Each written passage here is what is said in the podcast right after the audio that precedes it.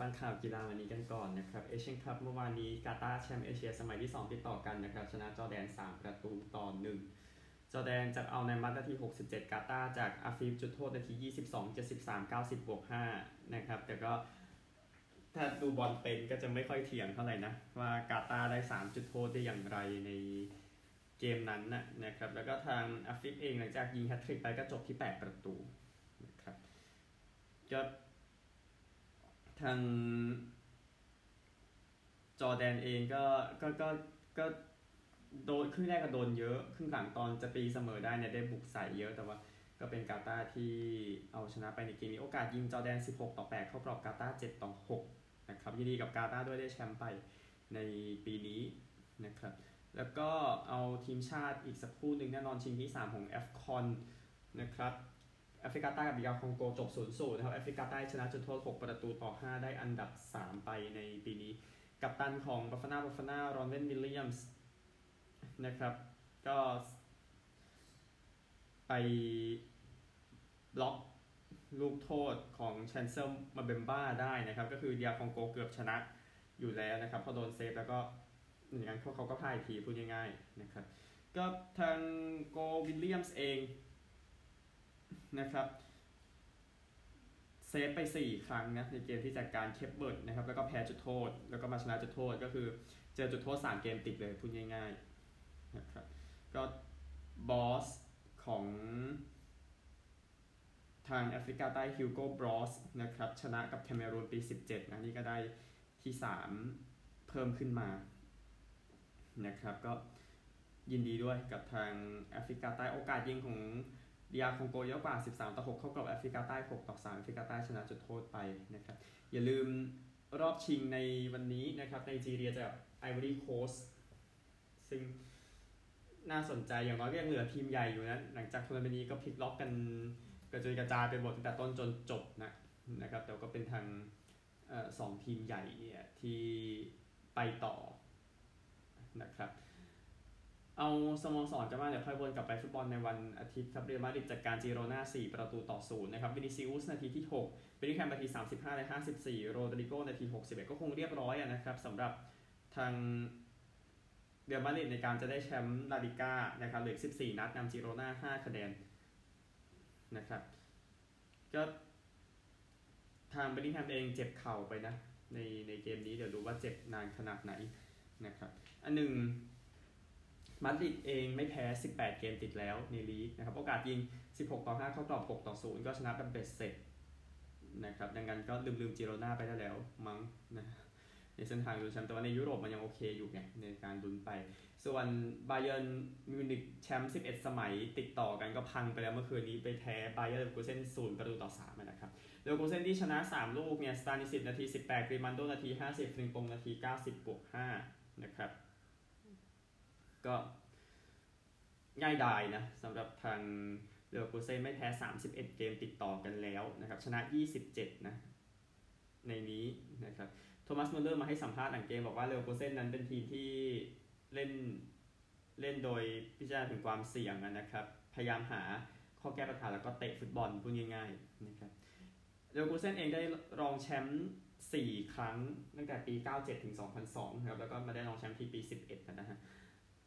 ก็ทีมฟิเซอร์คูเซนหรือว่าเนเวอร์คูเซนเนี่ย ก็ลุ้นไปเรื่อยๆ ในการที่จะเป็นแชมป์เยอรมนีในปีนี้เนี่ย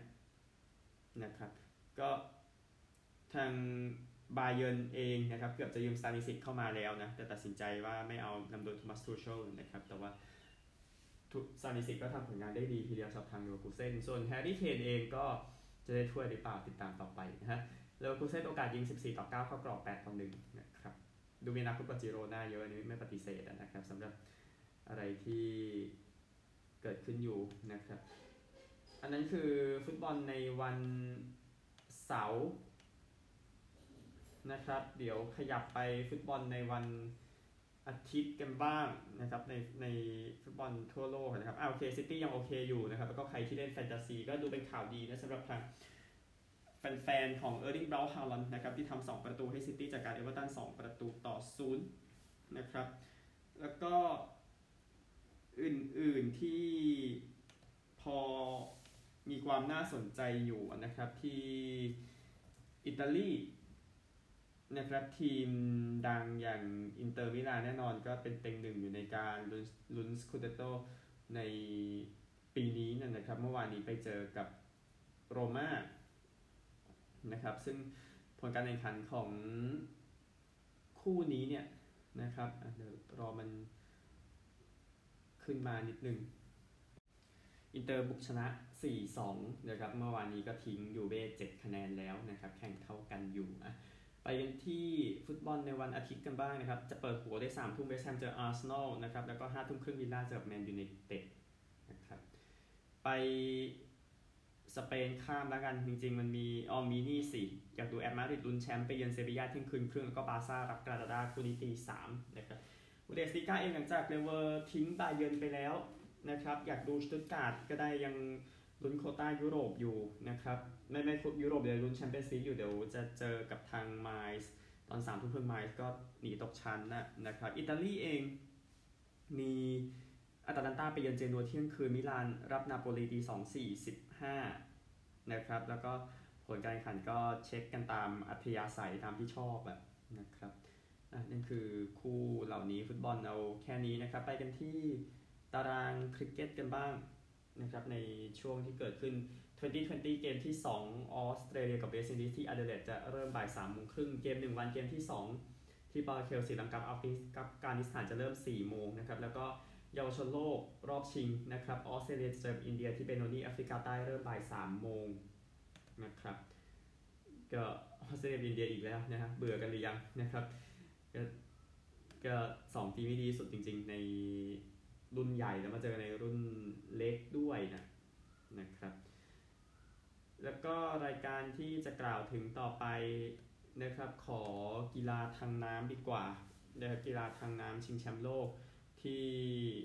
โดฮานะครับ หลายชนิดนั้นจบไปแล้วนะครับ แต่ตั้งแต่วันนี้เป็นต้นไป 11 กุมภาพันธ์จะเริ่มการแข่งขันว่ายน้ำในกีฬาทางน้ำชิงแชมป์โลกครับงั้นขอไปสรุป กีฬาอื่นๆที่จบกันไปแล้วก่อนในรายการนี้นะเดี๋ยวค่อยขยับไปตัวไฮไลท์สำคัญอีกทีคือว่ายน้ำซึ่งว่ายน้ำจะแข่งวันนี้ถึงวันที่ 18 เดี๋ยวผมค่อยมาสรุปวันที่ 19 ก็ได้ยังไม่ได้ถึงกับช้าเกินไปนะครับ เอานี่กันก่อนก็คือว่ายน้ำสระเปิดนะครับ ซึ่งแข่งขันกัน 5 เหรียญทองเนเธอร์แลนด์ได้ไป 2 นะครับ ซึ่งทั้ง 2 เนี่ยคือชารอนฟันรูเวนดาล นะครับที่ชนะทั้ง 5 กิโลเมตรแล้วก็ 10 กิโลเมตรนะครับที่เหลือก็แบ่งกันไปอย่างฝรั่งเศสได้ 5 กิโลเมตรชายทั้งทองกับเงินนะครับโลแกนฟองแตงกับมาร์กอองตวนโอลิวิเยร์เออโอลิวิเยร์เองได้เหรียญเงิน 10 กิโลเมตรชายด้วยนะครับอันนั้นคือว่ายน้ำสระเปิด แล้วก็ระบำใต้น้ำนะครับก็จะมีประเภทหลากหลายกันเต็มไปหมดนะครับ มันจะไม่ได้มันก็ไม่ใช่โอลิมปิกนะพูดถึงก็11เหรียญทองจีนได้ไป7 ในนี้นะครับ ในอย่างในประเภทหญิงฟรีกับหญิงเทคนิคเนี่ยเขาบอกอย่างนั้นก็หวังยู่ยี่กับหวังเฉียนยี่นะครับ ที่ได้เหรียญทองไปก็ก็ไม่ได้อยู่ในยุคของรัสเซียครองเมืองแล้วครับจะประเด็นเรื่องของสงครามประเทศอื่นมันก็จะมีโอกาสมากขึ้นนะครับ แล้วก็อีกกีฬาหนึ่งคือกระโดดน้ำอันแน่นอนนะครับ เป็นกีฬาที่เสียหน้าไม่ได้นะสำหรับทางจีน จีนได้ไป9จาก 13 เหรียญทอง นะครับ ก็ประเภทที่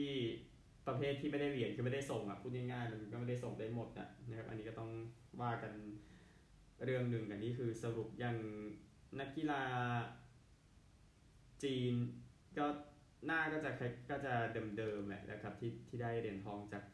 การแข่งขันกระโดดน้ำนะนะครับจะก็ก็ได้แบบซ้ำๆกันไปอะพูดง่ายๆนะครับก็ ช้างอย่างนี้นะครับจากจีนก็ได้ประเภท 3 เมตรซิงโคร 3 เมตรสลิงบอร์ดอะไรเงี้ยก็มันก็ซ้ำกันกับที่ฟูโอกากับที่บูดาเปสต์ซึ่ง 3 เมตรซิงโครเธอได้อยู่คนเดียวเลยนะครับ3ปีหลังสุดเนี่ยนะครับอันนั้นก็ที่ยกตัวอย่างแล้วก็ชวนหงชานนะครับจากจีนก็ได้ 10 เมตร แพลตฟอร์ม 10 เมตร มันไม่ใช่มันไม่ใช่ springboard เป็นแพลตฟอร์มข้างบน ถ้าถ้าถ้าถ้าเห็นกระโดดน้ำครับชวนหงชานก็ ได้รายการนี้วัย 16 ปีนะฮะถ้าได้เหรียญทองโอลิมปิก แล้วก็ได้ 10 เมตร synchro ปีที่ 2 ติดต่อกัน ไม่ใช่ปีที่2สิปีที่ 3 ติดต่อกันนะครับ ก็ยังอายุ 16 ก็มันก็เริ่มแล้วนะ มันก็วัยมันก็จะค่อย ๆ ไปเรื่อยๆ กระโดดน้ำรีบแข่งแล้วก็มันจะรีบดีทายอะไรแบบนั้นนะครับ แต่ที่แน่ก็คือจริงยังโอเคอยู่นะฮะแล้วเดี๋ยวค่อยว่ากัน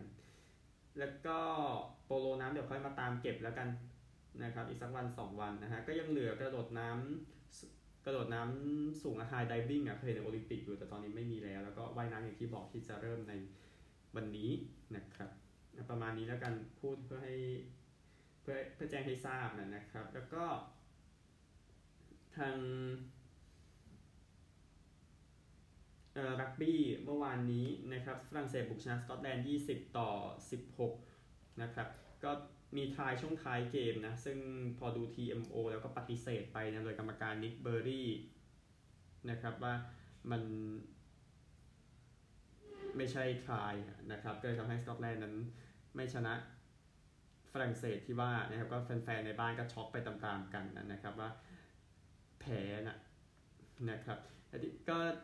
ขนาดมีในโซเชียลที่ออกมาบอกว่าตำรวจกำลังไปสอบสวนถึงท้ายถูกขโมยไปที่เอดินบะระนะครับ หลังจากที่ มันไม่ได้แล้วฝรั่งเศสชนะไปในที่สุดนะนะครับก็ครึ่งแรกสกอตแลนด์นำสิบสามสิบนะก่อนที่ฝรั่งเศสจะมาพลิกสถานการณ์ได้ในครึ่งหลังแล้วก็กลับมาชนะที่เมอร์รี่ฟิลด์นะครับก็โค้ชของสกอตแลนด์เกรเกอร์ทาวน์เซนด์นะครับออกมาบอกว่าโอ้เรากำลังฉลองกันอยู่เลยจนกระทั่งเขาบอกว่าไม่ได้นะนะครับก็ ฝรั่งเศสเองชนะ 10 จาก 12 เกมลักบี้ 6 ชาติหลังสุดนะครับ แพ้ 2 เกมก็ไม่ต้องบอกก็ได้แพ้ทีมไหนนะครับ สัปดาห์ที่แล้วก็เห็นเละไปเองนะฮะเอ่อแล้วก็อีกคู่หนึ่งนะครับก็เกือบตายเป็นการสับอังกฤษนะในดาร์บี้กับเวลส์นะครับเวลส์นำ14 5 แต่อังกฤษมาทำ11 แต้มรวดชนะไป 16 ต่อ 14 นะครับก็ยังโอเคอยู่อังกฤษชนะ 2 เกมแล้วนะครับ แต่ว่า บททดสอบต่อไปมันยากกว่านั้นเยอะเวลส์ก็ไม่ถึงกับแข่งมาก วันนี้อย่าลืมไอร์แลนด์กับอิตาลีนะครับ ตอน4ี่ทุ่มไม่ควรเป็นงานยากสำหรับแชมป์เก่านะในการจัดการอิตาลีนะครับ นั่นคือ4ี่ทุ่มนะเกมนี้นะครับ แล้วก็กอล์ฟฟินิกซ์โอเพนที่สนามสกอตสเดลนะครับนิกเทเลอร์นำอยู่ที่ลบ13นะครับนำซาฮิธทีกาล่าอยู่ 1 stroke นำโดคิมกับแอนดรูว์โนวัคอยู่ 2 stroke นะครับแต่ว่าที่พูดพูดมานี่คือยังไม่มีใครตีจบวันที่ 3 จริง ๆ นะครับ ไม่ใช่ยังไม่มีใครตีจบรอบที่ 3 นะแม้จะผ่านไป 3 วันแล้วก็ตามนะครับเนื่องจากปัญหาสภาพอากาศนะครับ ส่วนประเด็นที่เกิดขึ้นที่ฟีนิกซ์นะนะครับ ก็คือทางสนามเนี่ยไม่อนุญาตให้แฟนเข้า ในบางเขตตั้งแต่เวลาบ่าย2โมงตามเวลาท้องถิ่นบอกว่าคนเยอะเกินไป แล้วก็หยุดการขายแอลกอฮอล์ด้วยในหลาย ๆ ที่นะ นะครับนี่เป็นครั้งแรกในประวัติศาสตร์ของรายการนี้นะครับถึงแม้จะช่วงหนึ่งนะที่ปฏิเสธ คนเข้ามานะครับว่าโอ้มันเยอะเกินไปแล้วอะไรแบบนั้นนะครับแสดงว่ามันความนิยมยังได้จริง ๆ ซึ่งสาระก็คือว่าคนนี้อัดกันเข้าไปกว่า 2 0 0 0 0 0 คนนะเข้าไปในสนามสกอตสเดลนะครับแล้วก็แน่นอนว่ามีหลุม 16 หลุมสแตนนะนะครับ ก็ ป้าย quiet please ป้ายขอเฮียในหลุม 16 นั้นดูไม่ค่อยมีประโยชน์แต่อย่างใดก็อย่างที่ทราบกันในรายการนี้นะครับ แต่ที่แน่ก็คือปัญหาสภาพอากาศนะทำให้มันมันแข่งกันยังไม่จบไปที่แน่คือความสนุกมันก็เยอะมากครับจนกระทั่งต้องหยุดการขายแอลกอฮอล์ชั่วคราวอะไรแบบนั้นนะนะครับทุกท่านครับข่าวทั่วโลกประมาณนี้ครับ เดี๋ยวยังมีข่าวเล็กน้อยที่อเมริกา แต่ว่าสาระสำคัญสำคัญแบบสำคัญที่สุดเลยแน่นอนคือไปวิวซูเปอร์โบว์นะครับ อะช่วงที่2นะครับเอาข่าวเล็กๆก่อนนะครับเอ่อฮอกกี้ยกมาคู่หนึ่งนะครับวอชิงตันบุกชนะบอสตัน3ประตูต่อศูนย์เมื่อเช้านี้นะนะครับทีเจโอชีนะครับผู้เล่นของแคปิตอลทำประตูที่ 299 ในอาชีพนะครับส่วนชาร์ลีลินด์เกรนของวอชิงตันเซฟไปแค่ 18 ครั้งนะครับนั่นหมายความว่ามันไม่ได้เป็นวันที่ยากอะไรเลยสำหรับทางวอชิงตันนะครับแทบจะสมบูรณ์แบบทีเดียวนะ อันนี้พูดโดย โค้ชสเปนเซอร์คาร์เบอรี่นะครับ แล้วก็ฮอกกี้ยกมาอีกข่าวหนึ่งนะครับ ผู้เล่นยอดเยี่ยมนาธานแมคคินนอนนั้นเล่นไม่จบนะในเกมที่แพ้ฟลอริดาศูนย์ประตูต่อ 4 เมื่อเช้านี้นะครับก็หวนลงไปก่อนตัวนะในจังหวะล่วงไปในช่วงที่ 3 ของเกมนะครับ ก็เดี๋ยวดูอีกทีว่าจะกลับมาได้เมื่อไหร่นะครับก็ แมบ็คคินนอนเองทำแต้มไม่ได้เกมที่ 3 ติดต่อกันนะครับ คราวนี้ก็มาเจ็บไปอีกนะครับอะมาเป็นจริงเป็นจังนะครับซูเปอร์โบวล์58นะครับที่ลาสเวกัสนะครับซูเปอร์โบวล์58นั้นประกอบเป็น NFL ในฤดูกาล 2023 แน่นอนเกมนี้เกมสุดท้ายของฤดูกาลปีนี้เป็นปีที่ 104 ของ NFL นะครับ แล้วก็แน่นอน Kansas City Chiefs นะครับแชมป์3สมัยของ NFL แชมป์เก่านะครับนำโดย Patrick Mahomes Travis Kelce Andy Reid จะดวลกับ San Francisco 49ers แชมป์5สมัยนำโดย Brock Purdy Christian McCaffrey Nick Bosa นะครับก็เกมเล่นกัน6โมงครึ่งเช้าวันจันทร์อันนี้คงทราบอยู่แล้วที่อเมริกาจะเป็น CBS กับ Nickelodeon ถ่ายทอดสดนะครับที่เมืองไทยแน่นอน True Vision นะครับเอลดูเก้กับโปรเจกจะบรรยายนะครับ แล้วก็การแสดงพักครึ่งนะครับอัลเชอร์นะจะเป็นพาดหัวในปีนี้นะครับ ก็ตามรายงานมีอาริเซียคีสจะมาร่วมด้วยนะครับ ส่วนคนอื่นๆ นั้นโอเคเดี๋ยวค่อยว่ากันวีบ้าแมคอินแมคอินทายนะครับ นักร้องคนนี้จะร้องเพลงชาตินะครับอะปิดยอดไปหมดแหละไปในตัวเกมกันดีกว่านะครับ อย่างที่ทราบกันนะครับ Kansas City Chiefs แชมป์เก่าเข้ามาในฐานะทีมอันดับ 3 สาย AFC นะครับ San Francisco 49ers เป็นทีมอันดับ 1 ในสาย NFC นะครับ ก็การที่ Chiefs ลุ้นอยู่ถ้า Chiefs ชนะแน่นอนก็จะเป็น Dynasty อันใหม่ของ NFL ได้อย่างเป็นจริงเป็นจัง แน่นอนเราไม่ได้เห็นมันบ่อยขนาดนั้นนะครับ ตั้งแต่ Steelers ยุค 70 Cowboys ยุค 90 แล้วก็ Patriots ยุค 2000 และ 2010 ที่อยู่ในกลุ่มที่ชนะ 3 จาก 5 ปีนะครับ หรือถ้าย้อนไปอดีตการก็นู่นเลยที่ทาง Green Bay Packers เคยทำไว้ในยุคปลาย 20 ต้น 30 ช่วง Great Depression นะนะครับ แล้วก็ทาง Packers ยุคกลายยุค 60 แล้วที่เคยชนะ 3 ปีติดนะครับ อะไรแบบนั้นนะที่แน่ก็คือ Niners เองก็พยายามไม่ให้มันไปถึงจุดนั้นนะครับ อย่างเส้นทางของบร็อกเพอร์ดี้มันมาไกลมากแล้วจากการเป็นดราฟต์อันดับสุดท้ายนะนะครับ ไปกันที่ทีมแชมป์เก่ากันก่อน Kansas City Chiefs แน่นอนแอนดี้รีคุมทีมเป็นปีที่ 11 นะครับ ชนะไปแล้ว 283 เกมนะครับมีอยู่ 4 คนที่ชนะอย่างน้อย 3ซูเปอร์โบวล์นี่เฉพาะซูเปอร์โบวล์นะฮะบิลเบลิชิกชักโนลบิลวอลช์โจกิบส์ นะครับทั้งหมดนี้ไม่ต้องแนะนำตัวนี้นะฮะหรือว่าถ้าอายุก่อน NFL ยังมีตั้งแต่นู่นอะจอร์จฮาร์ลัสเทอร์รี่แลมโบอะไรพวกนั้นนั่นนะครับ ก็ชีฟส์เองแพ้ถึง 6 เกมนะในฤดูกาลปกตินะครับก็ก็เยอะทีเดียวมาโฮมส์เองมีสถิติที่ไม่ได้ถึงกับเด่นขนาดนั้นนะนะครับทำได้แค่อันดับ 15 ในฤดูกาลนะครับ 21.8 แต้มต่อเกม แต่ว่า ทีมรับเสียแค่ 17.3 แต้มต่อเกมนะ อันดับ 2 ของลีกปีนี้นะครับชีฟส์เองปราบดอลฟินส์ในบ้านนะครับ แล้วก็ไปบุกไปจัดการบิลส์จัดการเรเวนส์มาเพื่อมาที่Super Bowl นะครับ ไปฝั่ง Niners กันบ้างแน่นอนนะครับ โค้ช Kyle Shanahan คุมซานฟรานซิสโกปีนี้ปีที่ 7 แล้วไป Super Bowl เป็นครั้งที่ 2 นะครับ Niners เองชนะ 12 เกม แพ้ทั้ง5แต่โอเค ปีนี้มันก็พลิกล็อกอะไรกันเยอะแยะอยู่นะครับ ก็แต้มได้เสียบวก 193 นะ อันดับ 3 ของ NFL นะครับ แต่ว่าเป็นทีมอันดับหนึ่งของสายตั้งแต่สัปดาห์ที่ 17 จาก 18 ของฤดูกาลนะครับ Brock Purdy เองนะต้องใช้ช่วงท้ายเกมมาจัดการ Packers แล้วก็ตาม Lions อยู่ 17 แต้มแล้วก็จัดการพวกเขาได้นะครับก็นั่นคือ ที่พูดได้ เอา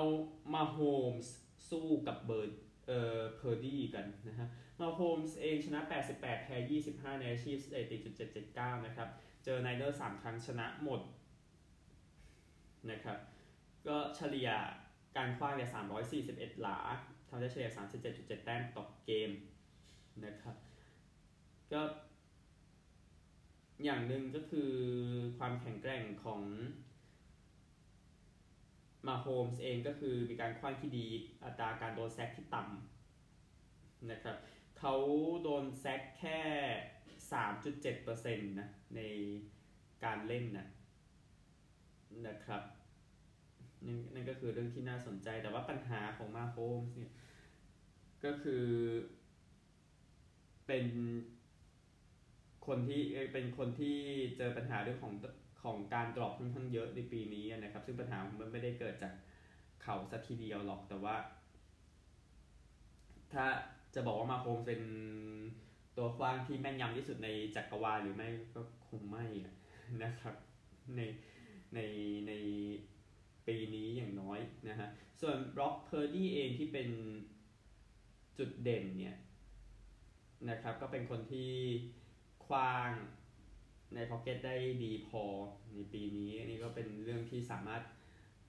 มองได้นะครับขว้างไปตรงกลางไปตรงกลางเนี่ยน่าสนใจมากนะครับเพราะมันไม่ได้ง่ายมันจะมีคนอยู่เยอะแถวๆนั้นนะครับอะแต่ว่าปัญหาก็คือเป็น quarterback ที่ทำได้ไม่ค่อยดีเท่าไหร่ เมื่อคู่แข่งมาตั้งรับแบบโซนนะครับ อืม ไม่ไม่ดีเท่าไหร่ ซึ่งตรงข้ามกับ man-to-man นะ ตรงข้ามกับ ถ้าทีมรับเล่นแบบ man-to-man คือคนต่อคน Purdy จะทำได้ดีกว่านะครับดังนั้นอาจจะเจอกับการตั้งรับแบบโซนเยอะสักหน่อยจาก Purdy ซึ่งเป็นจุดอ่อนที่ Chiefs นั้นพร้อมที่จะจัดการอยู่นะนะครับสำหรับ Chiefs เองชุดนี้มาด้วยทีมรับชัดเจนนะครับ โดยเฉพาะเกมที่ปราบเรเวนส์มานะ นะครับ ก็ดูก็ถ้าใช้ทีมรับยันไปเรื่อยๆมันก็โอเค แต่ว่าหลายคนก็มั่นใจในตัวไม่ใช่แต่สิและหลายคนก็มั่นใจในตัวโค้ชหัวหน้าโค้ชนับสตีฟสลักนิโลโลนะครับว่ามันจะออกมาโอเคอยู่ในเนอร์สเองปัญหาก็คือ ผู้เล่นคนนี้นะนะครับ ก็ทาง Charvarius Ward นะครับตัวคุมปีกจะดวลกับ Rashee Rice ของ Chiefs เองนะครับ มันไม่ มัน มันยังมีเครื่องหมายคำถามอยู่นะครับว่ามันจะออกมาดีหรือไม่นะครับ อันหนึ่ง จะทำอย่างไรให้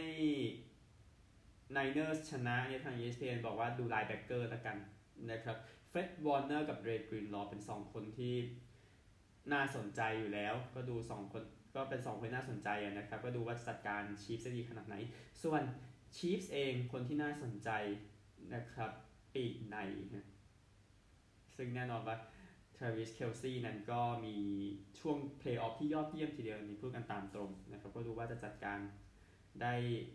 ดีขนาดไหนนะครับ อันหนึ่ง ESPN เองให้ Chiefs โอกาสชนะที่ 59.4%นะครับ ส่วน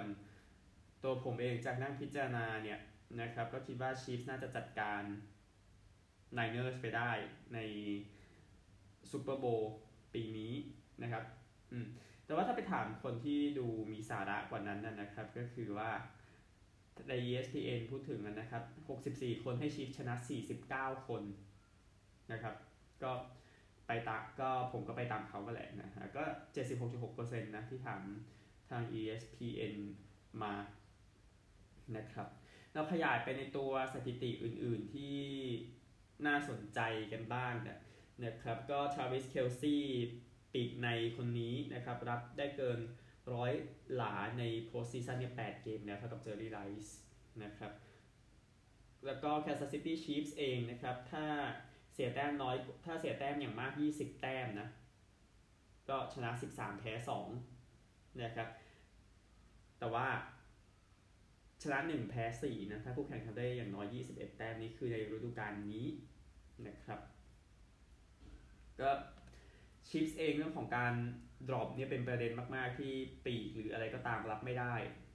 นะครับในเวลาปกติแล้ว6.2%นะครับแต่ว่าใน postseason อยู่แค่ 3.3 ดังนั้น จะไปกลัวเรื่องแบบนั้นหรอ อืม อาจจะยังไม่ถึงขนาดนั้น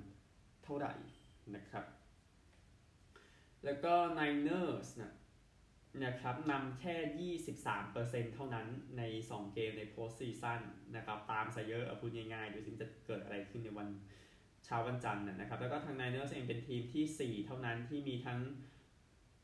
ตัวขว้าง4,000หลาเพอร์ดี้แล้วก็เพื่อนที่ทำระยะได้เกินพันหลา 4 คนนะครับแมคคาฟฟรีย์อายุคซามูเอลคิตเทิลนะครับมีอยู่ 4 ทีมที่ทำอย่างนี้ได้แต่นี่เป็นทีมแรกที่ไปซูเปอร์โบว์นะครับ ก็เพอร์ดี้เองมีครึ่งหลังที่อัตราการขว้างดีกว่าครึ่งแรกชัดเจนนะครับ แล้วก็การทำแต้มนั้นไนเนอร์สนั้น 2 เกมที่ผ่านมาเฉลี่ย22 แต้มนะในในครึ่งหลังเทียบกับ 7 แต้ม ในครึ่งแรกมันคนละสภาพกันนะนะฮะบางอันหนึ่งเรื่องที่คนกลัวกันอยู่เรื่องของตัวเตะของไนเนอร์สเจคมูดดี้นะครับ เตะพลาดไป 4 ครั้งใน 3เกมหลังสุดนะครับ เรื่องนี้ mark ไว้หน่อยเผื่อมันต้องเผื่อมันจะต้องเป็นประเด็นนะครับ ในนี้ที่ชีฟส์จะสามารถเอาชนะไปได้ แต่ก็อย่างที่บอกคือ อย่างชีฟอย่างหนึ่งโอเค มาโฮมส์เคลซีมันยังร้อนอยู่นะครับเรื่องต้องพิจารณาต่อไปคือเรื่องของอาการบาดเจ็บกันบ้างไนเนอร์สเองนะครับจอร์จคิตเทิลไม่ได้ซ้อมสัปดาห์ที่แล้วปัญหาที่เท้านะครับแต่คิดว่าน่าจะพร้อมแหละนะฮะก็ อื่นๆ ปล่อยมันไปแล้วกันตัวจริงไม่มีปัญหานะครับ ส่วนชีฟส์เองนะครับผู้เล่นทีมรับแหละที่มันยังดูไม่ค่อยโอเค ถ้าจำข่าวสัปดาห์ที่แล้วได้ชาลส์โอเมนิฮูนะครับก็ ACL ฉีกไปแล้วก็จบไป defensive lineman คนนี้เดอร์ริกนาดีก็ก็เจ็บไปตั้งแต่ช่วงเพลย์ออฟเนี่ยก็ไปแล้วเหมือนกัน 2 คนแล้วนะฮะ ก็ต้องพึ่ง rookie คนนี้เฟลิกซ์อานูดิเกอุโซมานะ draft รอบแรกมาช่วยตรงนี้ แน่นอนโจทูนี่นั้นก็เล่นไม่ได้แล้ว นะครับในเกมนี้แต่ว่านิกอเลเกรติก็น่าจะเป็นตัวเลือกที่ยังไม่แย่เกินไปที่จะมาแทนตำแหน่งของเขานะครับกรรมการเองโจทูนี่ไม่ใช่โจทูนี่สิบิลวิโนวิชนะครับจะไปซูเปอร์โบว์ครั้งที่ 2 ในรอบ 5 ปีหลังสุดไปครั้งที่ 3 โดยรวมนะครับก็วิโนวิชเองก็ตัดสินซูเปอร์โบว์54 แหละ ที่ชีฟส์เจอกับไนเนอร์สนะครับ ก็ปาธงลงแล้วได้ใช้ใน 9 ครั้งนะซูเปอร์โบว์ครั้งนั้นนะนะครับไนเนอร์โดนโทษไป 5 ชีฟส์โดนโทษไป 4 ครั้งนี้นะครับ แล้วก็จนถึงขณะนี้นะครับขณะอัดเทปเช้านี้นะครับไนเนอร์เป็นต่อ 1.5 แต้มนะครับ ก็นี่คือเรื่องนี้แหละเพราะว่าซูเปอร์โบว์พอแล้วนะครับ แต่ผมเชื่อว่าชีฟชนะพรุ่งนี้เช้าจะป้องกันแชมป์ได้ต่อจากดินแดนเพเทรียส ฤดูกาล 2003 และ 2004 นะครับ โชคดีทุกท่านครับ สวัสดีครับ